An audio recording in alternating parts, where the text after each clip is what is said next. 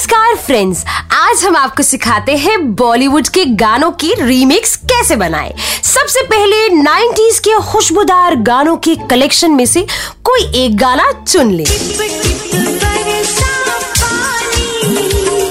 फिर उस गाने को छोटे छोटे टुकड़ों में चॉप कर ले।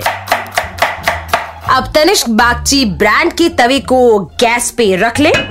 90s के उस चॉप्ड गाने को हल्के हाथ से अच्छे से आप भून ले।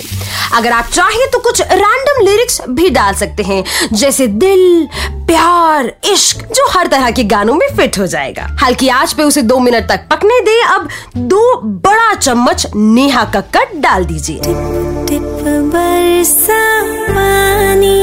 मिनट बाद स्वाद अनुसार रैप भी डाल सकते हैं। मार्केट में आपको अलग अलग ब्रांड्स के रैपर मिल जाएँगे। जैसे बादशाह, रफ्तार, बोहेमिया, हनी सिंह। नहीं नहीं, हनी सिंह थोड़ा पुराना हो गया।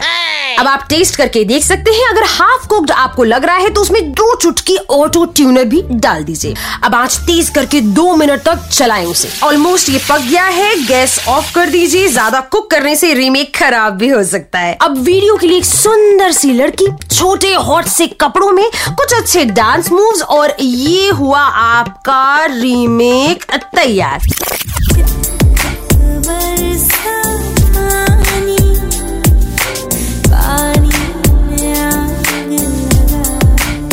इस रीमेक को आप अपने स्टूडियोज में कभी भी बना सकते हैं और इसे आप ब्रेकफास्ट डिनर या लंच में सुन सकते हैं। धन्यवाद।